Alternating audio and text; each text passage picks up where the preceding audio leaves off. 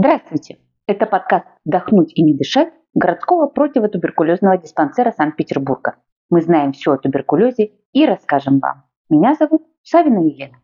Поговорим о возврате болезни или о рецидиве, как правильно называть такое возвращение.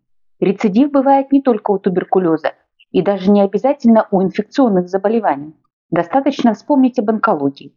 Состояние, когда болезнь возвращается, это, если можно так выразиться, двойной стресс. Ведь человек уже один раз справился с болезнью, и вот все начинается заново. Тут важно не смириться и продолжить бороться за себя и свое здоровье. Психологическая помощь пациенту в данной ситуации более чем необходима. Не стесняйтесь за ней обращаться. Вернемся к туберкулезу.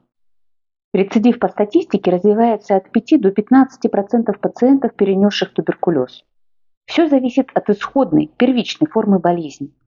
Чем более распространенный туберкулезный процесс был ранее, чем большие остаточные изменения наблюдаются у пациента после выздоровления, тем больше вероятность развития рецидива.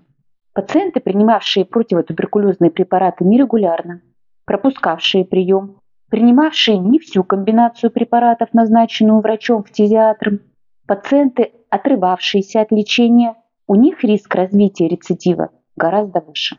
Можно ли снизить вероятность возвращения болезни? Наиболее часто случаи рецидива туберкулеза наблюдаются в первые три года после выздоровления пациента.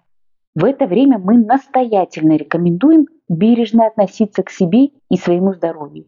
Не нужно нагружать себя работой, учебой, активным отдыхом, спортом, а тем более всем этим одновременно. Ваше здоровье дороже заработанных денег и точно важнее поездки на море. Менять климат в эти три года нежелательно. Перемена климата – сильный стресс для иммунной системы.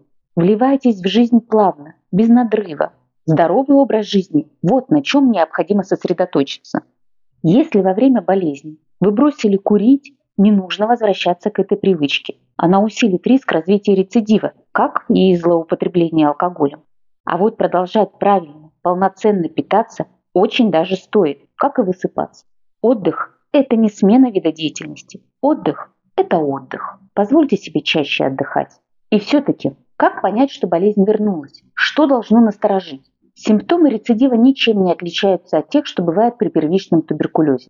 Разница только в том, что вы прекрасно с ними знакомы, а значит не пропустите их.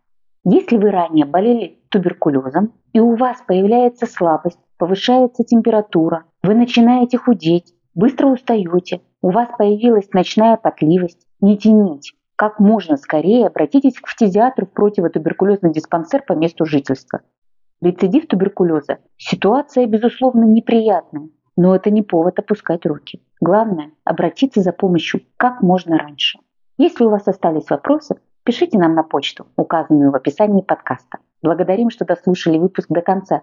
Его для вас подготовил главный врач городского противотуберкулезного диспансера, главный внештатный специалист-фтизиатр Комитета здравоохранения Санкт-Петербурга, доктор медицинских наук, профессор Пантелеев Александр Михайлович.